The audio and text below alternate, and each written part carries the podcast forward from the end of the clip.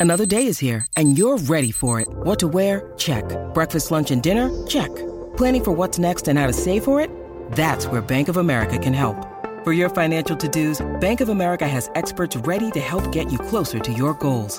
Get started at one of our local financial centers or 24-7 in our mobile banking app. Find a location near you at bankofamerica.com slash talk to us. What would you like the power to do? Mobile banking requires downloading the app and is only available for select devices. Message and data rates may apply. Bank of America and a member FDIC. 630 CHED Inside Sports with Reid Wilkins. Weekdays at 6 on 630 CHED. Big goal a couple of minutes ago by the Calgary Flames, Elias Lindholm. Calgary and Montreal tied 1 1 with 11 and a half minutes left in the third period.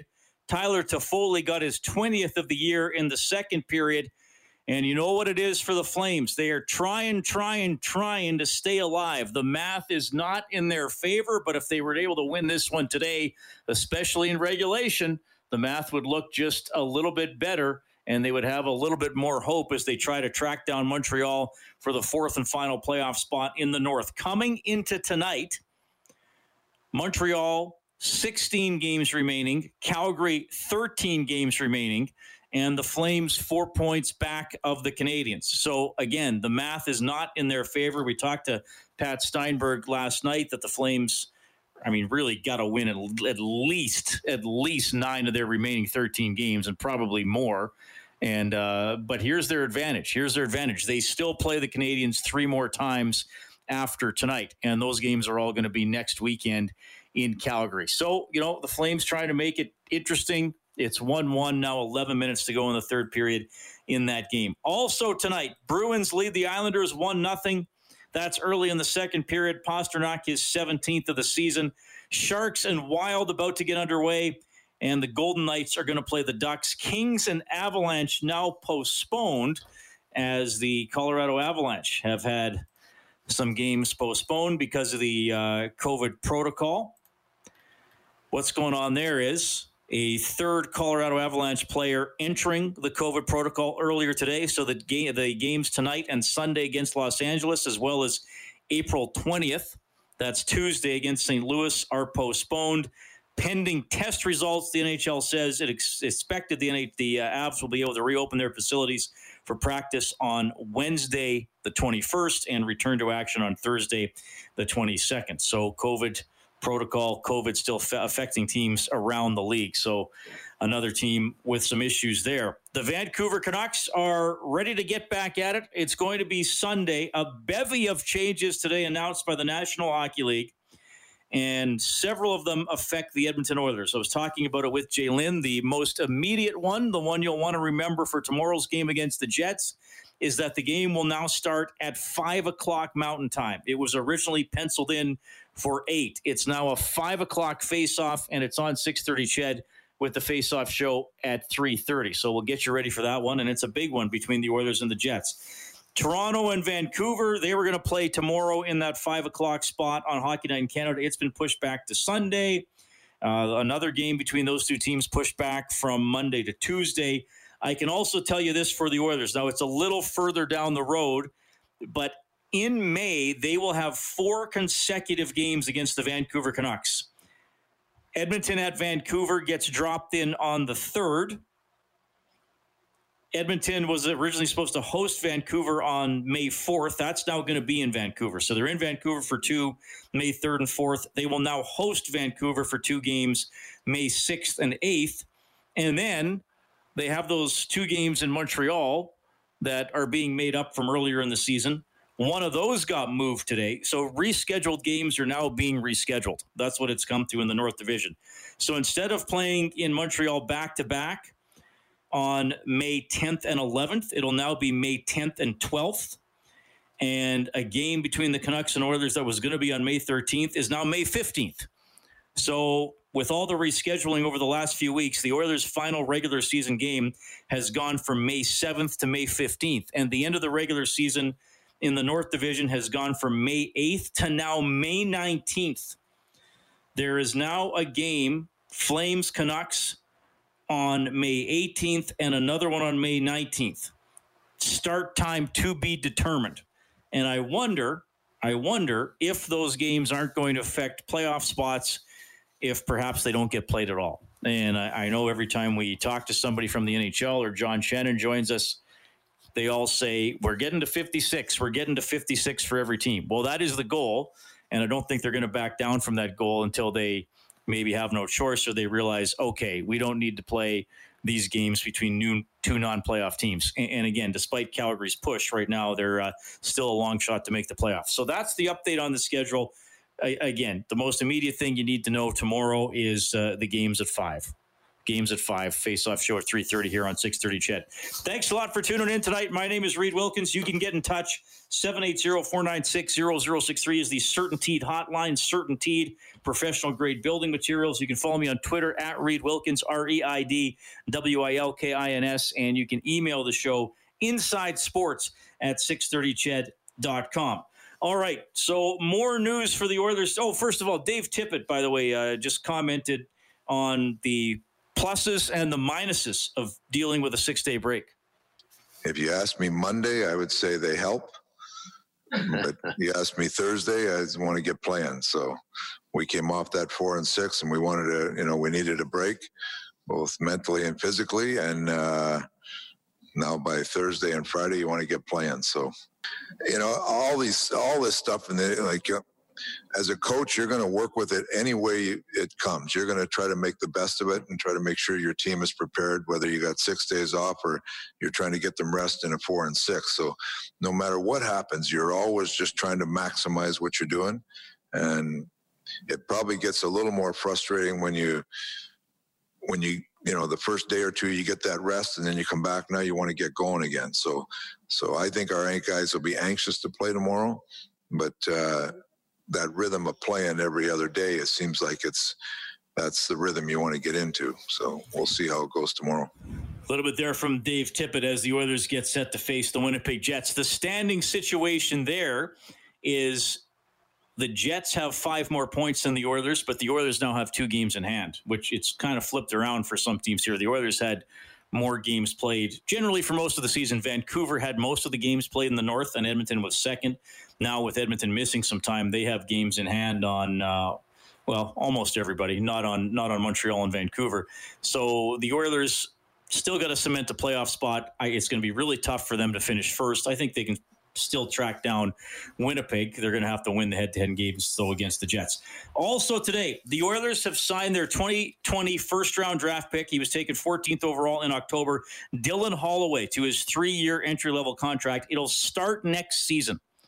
So he can play for the Bakersfield Condors once he's healthy, which he isn't fully yet, and we'll get to that in a minute. But uh, the three year entry level contract starts with the 2021 2022 season. 19 years of age is Holloway. He was with the Wisconsin Badgers. You know the story. Really good season there. 35 points in 23 games. He was a finalist for the Hobey Baker as the top player in the NCAA. And Holloway this afternoon reflected on his season. Yeah, um, I don't know. It's kind of been a crazy year. Uh, I still remember the draft like it was yesterday, but it also feels so long ago. But um, you know, I, I, felt the year went really good. I thought I progressed really well as a player. Uh, World Juniors, I thought really helped me out.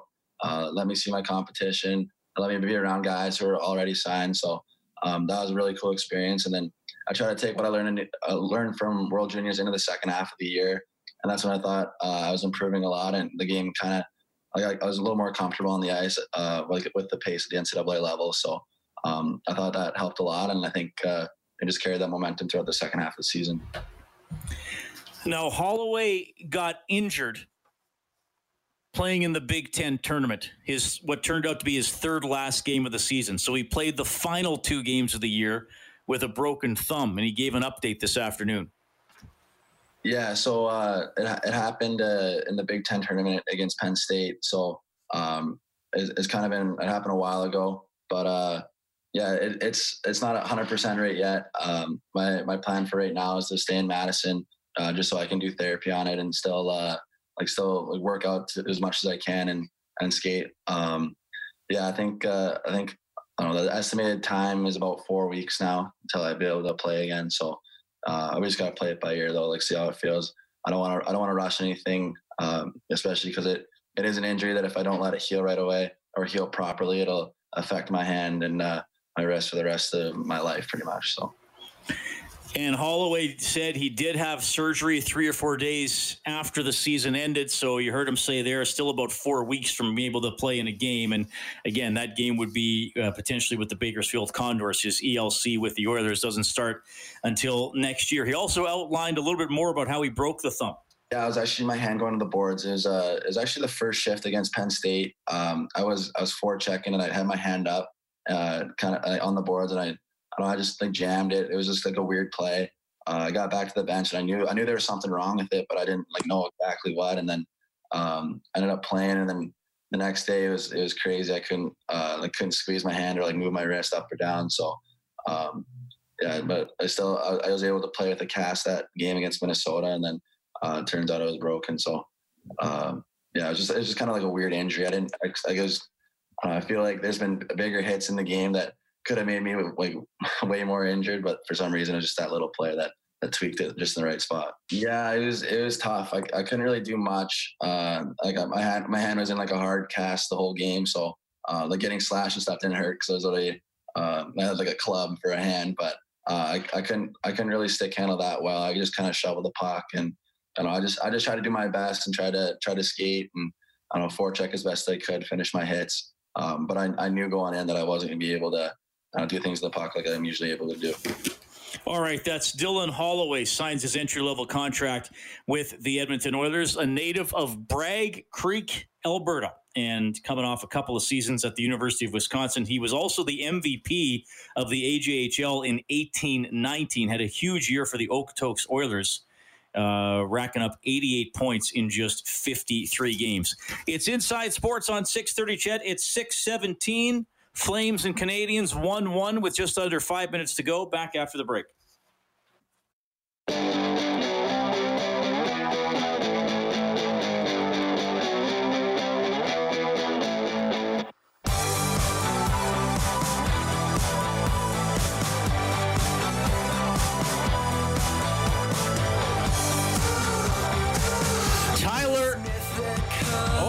To Armia now. I thought Toffoli deflected it, but they just put Armia on the Chiron here on the uh, old tube. Anyway, Montreal scored. Montreal scored. Now two minutes left, and they lead the Flames 2 1. So we should have a resolution for this one in the next few minutes. And again, a regulation loss would be really damaging to the Calgary Flames. Thanks a lot for tuning in tonight. Hope your weekend is off to a great start. We have Oilers hockey tomorrow, 5 o'clock game five o'clock game, Oilers and Jets. Uh, Ryan Nugent Hopkins not making the trip for the Oilers as he is still out with an upper body injury. Puckpedia, the excellent website and Twitter account, putting out some details of the Dylan Holloway entry level contract, which starts for next season. Base salary of eight hundred thirty-two and a half thousand. Signing bonus of ninety-two and a half thousand. So the cap hit will be $925,000. Does have some per, uh, performance bonus possibilities. Could get up to uh, 400 grand in performance bonuses in year one, half a million in year two, 650,000 in year three. So a little bit there on Dylan Holloway's entry level deal. You can get more on him on 630ched.com.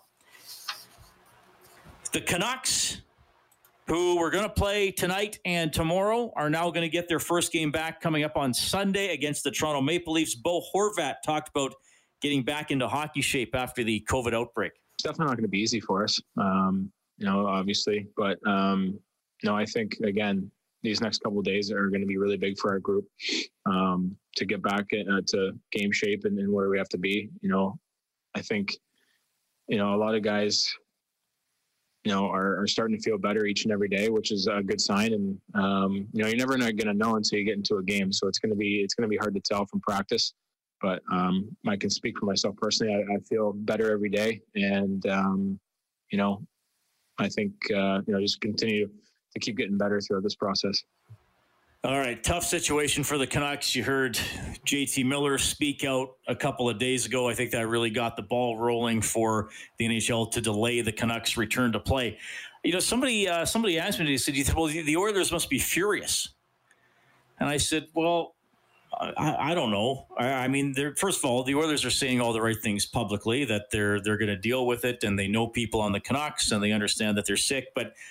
I, I don't know if the Oilers quite frankly, are that upset that tonight's game isn't being played because what this does, and, I know now there's more games later in the season, and you know it's going to drag out and stuff like that. But what this eliminates for the Oilers is a really unusual back to back of potentially playing in Vancouver tonight and then flying east and going two time zones away and then playing in Winnipeg the next night.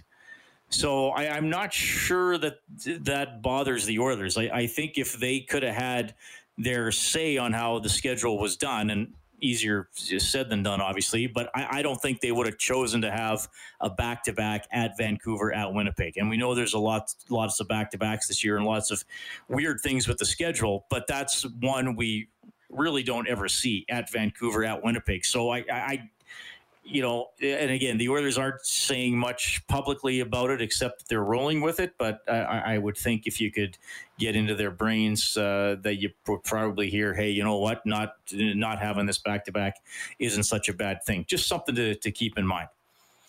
Okay, we're the final 22 seconds in Montreal, so we should be able. Oh, now there's a whistle. I don't know if we're going to get this in before the news, but it is 2 1 for the Canadiens, 18.1 seconds to go as they lead the Calgary Flames. As uh, well, they're pretty much all must wins for the Flames tonight. And if they lose this one, going to be a big blow for their playoff hopes.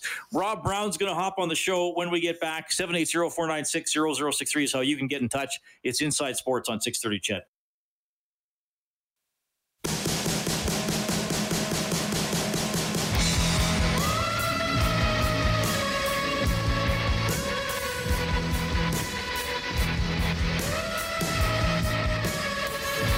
Right, so the Canadiens do win it. 2 1 is the final, and now it is Toffoli credited with the game winning goal at 15:45 of the third period. He gets both today for the Canadiens. So Montreal gets the win. They're back now 6 points ahead of the Calgary Flames with 3 games in hand. Taylor Hall has scored again for the Boston Bruins.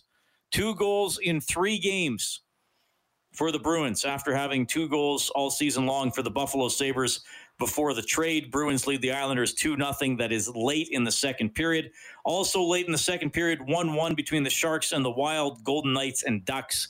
Coming up at 8 o'clock, Raptors lead Orlando uh, 45 uh, 43 in the NBA tonight. About two minutes left in the first half there. Oilers Jets tomorrow. It'll start at 5 instead of 8.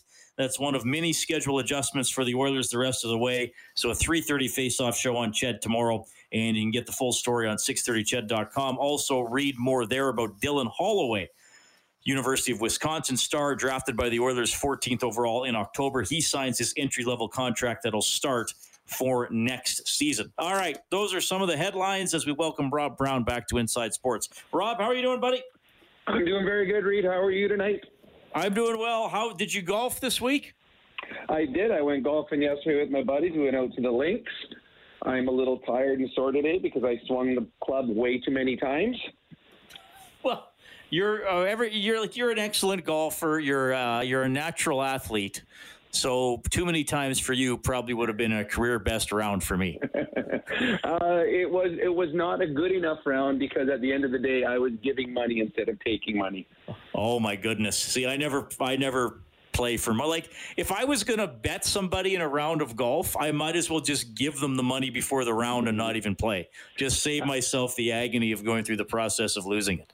It's all about the first tee and strokes, Reid. That that's all you got to do is get enough strokes, and it doesn't matter how good or bad a golfer you are. The negotiation on the first tee dictates whether you win or lose money. I did not golf. negotiate very well. Well, that's a, that's a good point. I would be I should be owed very many strokes with my with my uh, level. Who's the best golfer you ever played with? Have you ever played with with with a pro, even if they weren't on the PGA, like somebody really exceptional, where you really got a sense of, oh my god, like that's how big the gap is. Uh, yeah, and and I and I'll apologize because I know I'm going to get the name wrong because I'm terrible at names. I think his name's Danny Sahl. Oh yeah, he's from, the caddy. He's a caddy in the PGA. Yes. I think he, he, was caddying for was it Conners on the week in, in, Augusta? I believe he was. He might have. I do know that he is caddying now. I played with him a couple years ago in uh, one of the pro am tournaments here in, in Edmonton, and he shot a 63 in the round, including a bogey on number on, on one of the par fives, and he was wearing uh, flip flops.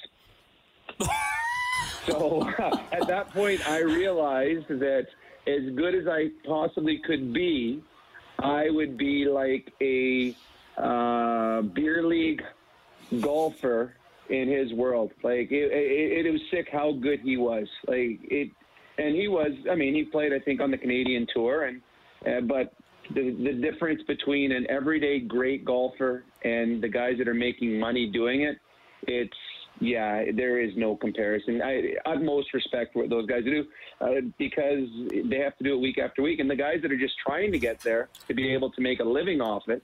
I mean, the pressure that they have on just trying to make a cut. So yeah, and the best hockey players ever. I played with Mario, who was a very yes. good golfer, about a one or two. He was a great oh, really? golfer. Could hit the. He's yeah, he hit the ball a mile played Jeremy Roenick was a fantastic golfer, but the best golfer I ever played with was a guy named Dan Quinn. Played with him in Pittsburgh, played for the Calgary Flames. He was a, a plus handicap. Like he was oh, wow. better than so he was the best golfer I've ever seen as a hockey player. It is, and I'm glad you brought that up about Danny Sahl because he used to caddy for Vijay Singh as well. And I, I interviewed him on Inside Sports, I think two or three years ago. Should try to catch up with him again. But a lot of the caddies on the PGA Tour are also exceptional golfers. Like not all of them, but you hear like, oh, this caddy's actually you know a five handicap. He shot seventy. He had a really good round. But it's as you said, it's doing it day after day. I, I mean, I've got to play with some some pros here in Edmonton, and most of the club professionals are. Uh, exceptional, but I've never been able to play. Like I would love to just play around, and this is never going to happen but I'd be fascinated to play around with Phil Mickelson or somebody like that. Any, anybody on just to see, but I but I'd like them to play on a course that I usually play on. You know what I mean? yeah. Just to see because obviously, you know, I play I don't play 7500 yard tees like these guys. I play 6000 6200, but it would still be neat to see them hit from the back tees on the courses that I'm playing some of the forward tees on. I, I, I don't even think you would recognize what they're doing because they'd be so in control of the ball. Though my buddy, I, I, brought this up with a buddy last summer I was golfing with, and he did say one thing. He said the they would they would have to get used to how slow the greens are that we play on because everything in the PGA is lightning. True, true, but I don't think it would take them long to figure no. it out. no, second putt they'd be fine. There used to be a TV show called Joe's versus Pros, and it was uh, great college athletes, and they would play sports against guys that were pros at one point. So uh, I think Claude Lemieux was in it as a hockey player. I think Paul Coffey did it. And they have these great athletes go against a, a, a pro that had been retired, and the retired pros embarrassed these great athletes. People don't realize how great an athlete is in any of his professions when they make the top level. How great a hockey player is, a football player, a baseball player. Because when they see them play against each other, they're playing against each other. So the football player that the the, the lineman or whatever that's 340 pounds, when he's chasing down a guy, he looks a little slow trying to catch the running back, but the running back is going Mach 3. Like he's going so fast. Like those 350 pound men would beat us in a race and embarrass us in a race. Right. You don't know, you don't realize how great athletic ability all those guys have because they're going against each other or how big they are or how fast they are, how tall they are, just because they're all the same size and speed when they play each other. But when they go against everyday people, it's it is embarrassing how good they are. Yeah, well, I remember I've referenced this before. This was this was probably 20 years ago, maybe a little less than that. But I, Curt Schilling did an interview, and I think he was talking about you know fans heckling and saying you know I could have hit that or how do you miss the strike zone? And Curt Schilling said 80% of fans couldn't play catch with a major leaguer. Now they probably could play catch, but I think what he meant was you don't realize the pace that we have on the ball when you throw it. I mean, you know what I mean? Like if if you're 40 feet away from a major leaguer and he throws you as hard as he can, the average person would have no. I don't think they'd be able to react quickly enough. I mean, they might. They, they, they'd have to think about it. Well, you're, you're absolutely right. And it's funny. It reminds me of a, a guy that I used to work with at Ched, Dan Tencer. And I remember him saying it on air. And so I'm not saying this out of uh, out of uh, disrespect because he did talk about it on air, but he said, and this is when Zach Stortini was on the Edmonton Oilers, and Zach was wouldn't have been one of the stronger Oiler players, but he was a National Hockey League player, and, and Dan said on air that he could beat Zach Stortini in a in a race. And I'm like, okay, I've never seen you play, Dan, but Zach Stortini, despite being uh, one of the players uh, not being at the talent level of some of the other players. He was a captain in the Ontario Hockey League. Like he was a great hockey player. But when you see him against the best in the world, he doesn't look as incredible. But if you put him in a beer league game, the guy he pick a number and that's how many goals he'll score. Oh, you want me to score 26 tonight? Okay, Zach Stortini will score 26. You don't, you just don't realize how good these guys are. So I believe that with a baseball player. He starts throwing a ball like you're right. It, it, you're putting your glove there, he's hitting it, but you don't want him to throw it anywhere near your head because your glove's not going to get there quick enough, and all of a sudden you got a ball going through your nose. So, yeah, the the the great ones, uh, they're at a different level, and that's why it's so. Everybody should see all sports live once, just because the TV doesn't do justice how big, how fast, how strong any of these players are, because it is pretty special what they're able to do. Yeah, it's it's like the old thing. If if you had hundred breakaways on an NHL goaltender, would you be able to score? And in in my case, if I didn't fall down by the time I got to the slot, the only way I would score is if like out of boredom or the goalie was just so shocked at how slow my shot was coming in, it it fooled him. The first one might fool him because it's so slow. uh, yeah, the, it, it, when people, it's funny. It's up to my buddies. Oh, I could have scored that. Yeah, nope, nope, you couldn't have. No, you couldn't. A, you wouldn't have been there because you wouldn't have got there quick enough. Right. B, you would have fumbled it when the puck came to you. And C, that goalie would have been over there by the time you decided what you were going to do with it. No, you wouldn't have scored that one. Rob Brown joining us tonight on Inside Sports. Uh, we'll be together tomorrow. Face-off show, overtime, open line, Oilers and Jets. Remember, now starts at five, so our face-off show will start at uh, six thirty. Rob, what did you think of the JT Miller comments from a couple of days ago that seemed to get the ball rolling on this further delay with the Canucks coming back? I give him credit for doing it. Honest, honestly, I do. I said this on our show ten days ago that I thought it was absolutely uh, incredible and stupid that the Oilers or that the NHL was going to start with the Vancouver Canucks having one practice and playing hockey games. I, I thought the players were at risk.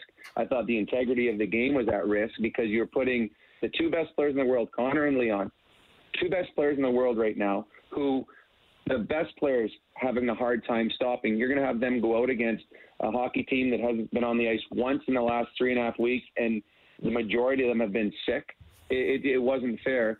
Uh, hockey players in general are very quiet and tame and will do what they're told.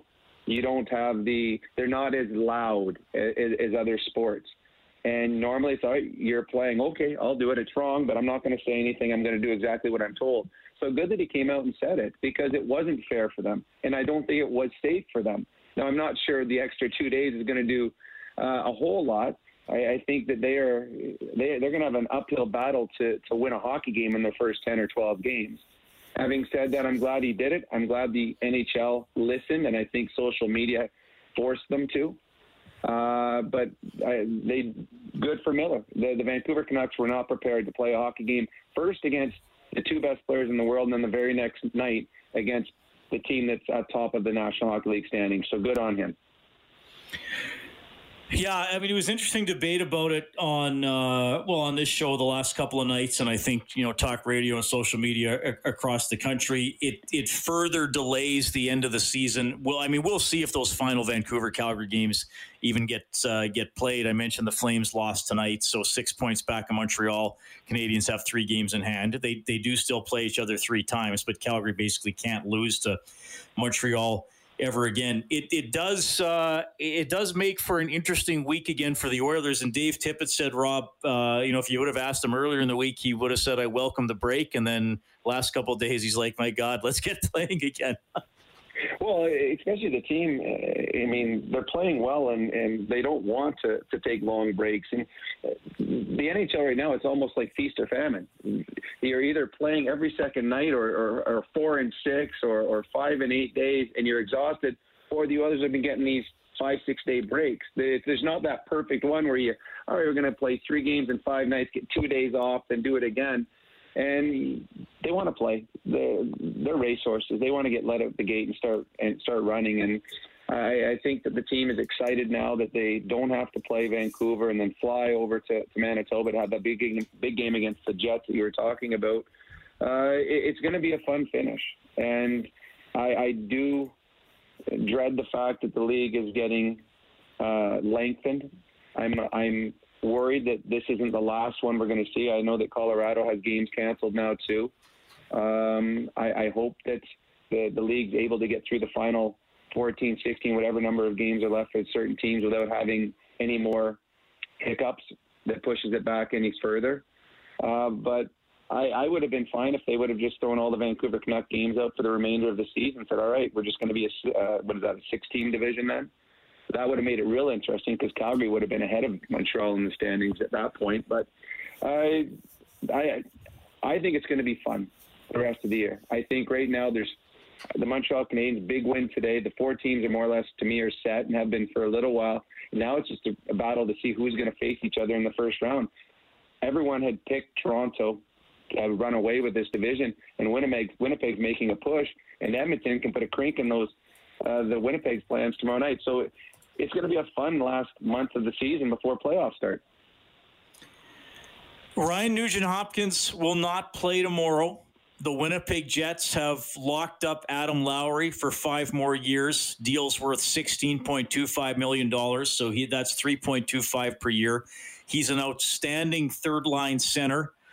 And I, I wonder how the Oilers are going to roll it out tomorrow. I mean, Tippett said, yes, McDavid and Draisaitl were practicing together all week long, but he didn't tip his hand as to what he's going to do in the game that's that's the one thing that's concerning when the Oilers play the Jets because the Oilers have been able to to get in on the Jets on their defense a little bit, and uh, you know, quite frankly, head to head, Smith and Hellebuyck. Uh, you know the, the, two starters. I know Brossoit played a couple games, so was Koskinen. But I think in the head-to-head games, the Oilers have probably had slightly better goaltending.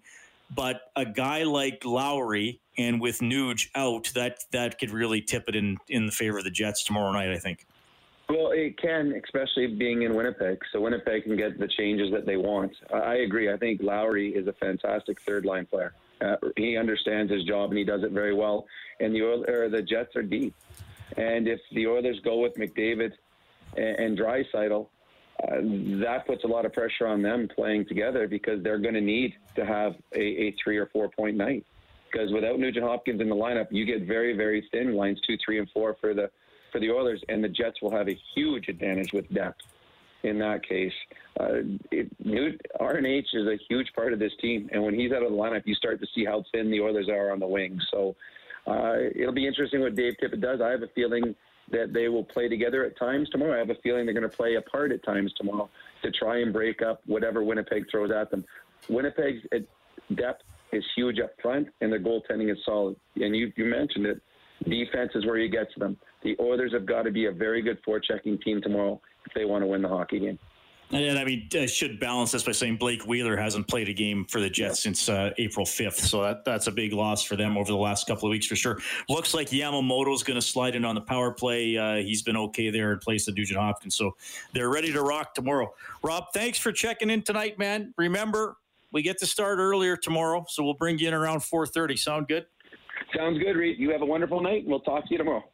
There's Rob Brown, our inside the game analyst for our Oilers broadcast here on 630 CHED and the Oilers radio network. Right, Rob Brown, I think he, he's modest. He could probably still score a goal in the NHL.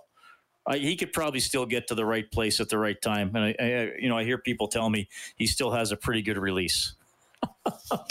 Definitely could do a lot better than most of us could on any given shift. It's 650 Inside Sports on CHED.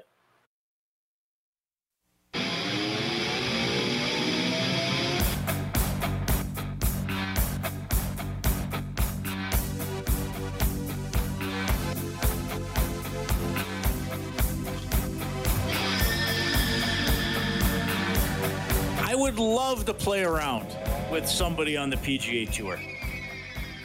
I think, I know he's not in his prime anymore. I think Phil Mickelson would be my top choice. Just to see how he played, he'd probably take some wild chances. I mean, look, I play, uh, like I said, I, I will usually play the white tees at a course, so something around 6,000, 6,200 yards. That might not, not always be the whites, but but that's generally the distance where I can sort of uh, have at least a uh, half brain chance to par a hole, the, the occasional one. I mean, if I if I got a par four that's like 440 yards, I I can't hit the green in two. I'm just not I'm just not good enough. Uh, so you know, I, I have I've got to play a few courses in the area. I play Riverside quite a bit. It's not too far from my house. It's not a long course, and it doesn't really have back tees. It kind of just has red, middle, and and back. I, I will usually play the middle, though. Really, there's not a lot of difference between the middle and the back tees. So I'd love to just walk onto Riverside with Phil Mickelson. There's a couple of short par fours that are 330, 350. Like, does Phil pull out the driver and try to whack it up there and get it to roll on the green and have an eagle chance? Or does he pop an iron into the middle of the fairway and then hit a wedge two miles into the air and drop it down right next to the flag? What does he do on eight up the hill? I see. I wonder on if you know what I'm talking about. Eight at Riverside is a dog leg right with a big slope going up to the green you can't see the green from the tee, but it's not a very long hole. I can't remember the yardage. I don't even know if it's 350, but the slope makes it difficult for golfers like me. Yeah, I like. Would he just try to curve it around the corner? Maybe I don't think he could land it on that green. I think that's too hard. I think he'd have to go to the base of the hill and then hit a sky wedge and drop it down. But I, I would love to do that. I'd love to play sort of an everyday, every person course with a PGA Tour Pro. For them, I mean, they might get bored by the end of it. anyway, appreciate you tuning in tonight. The Oilers play tomorrow. If you've missed it, game time has been moved up from 8 to 5. And Dylan Holloway gets his entry level contract with the Oilers. You'll hear more from him as we move along tonight. Corey Hirsch, who covers the Vancouver Canucks, he's their analyst on Sportsnet 650. He's going to check in in the next half hour. Inside Sports on CHED. 630 CHED Inside Sports with Reid Wilkins. Weekdays at 6 on 630 CHED.